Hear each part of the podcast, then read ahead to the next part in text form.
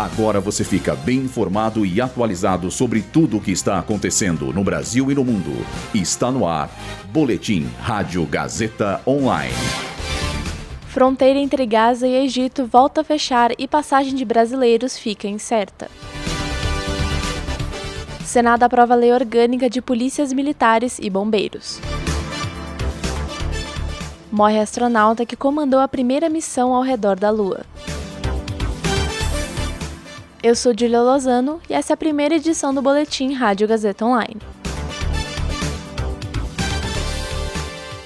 A fronteira entre o sul da faixa de Gaza e o Egito voltou a fechar nesta manhã. A passagem de Rafah fica aberta apenas por algumas horas ao dia, por exigência de Israel e do Egito, que alegam risco de integrantes do Hamas cruzarem a fronteira. Com isso, fica incerta a passagem de brasileiros e parentes que esperavam para cruzar a região e sair da zona de conflito.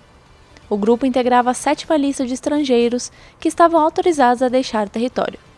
Em depoimento ao portal G1, o embaixador do Brasil na Palestina, Alessandro Candeias, afirmou que hoje apenas 5 ambulâncias com feridos foram autorizadas a passar pela fronteira e que, mesmo assim, demoraram para chegar até o posto de controle.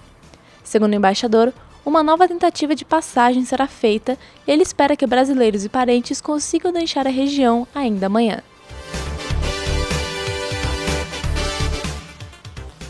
Nesta semana, o Senado aprovou a Lei Orgânica das Polícias e Bombeiros Militares, que unifica em todo o Brasil as regras aplicadas para as duas categorias. O texto revoga um decreto publicado durante a ditadura militar que rege até hoje o funcionamento das polícias militares e dos corpos de bombeiros. A lei assegura que as duas entidades têm caráter estadual e estão subordinadas ao governador de cada unidade federativa. Além disso, entre as novas regras está proibida a divulgação de imagens de pessoas sob a custódia da polícia sem autorização judicial. O texto foi encaminhado para a sanção do presidente Lula.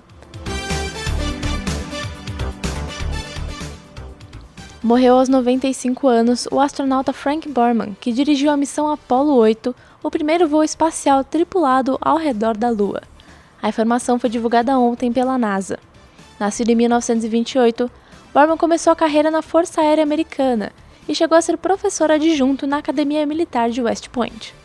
Ele foi um dos pioneiros da exploração espacial, estabelecendo um recorde de 14 dias no espaço durante uma missão em 1965.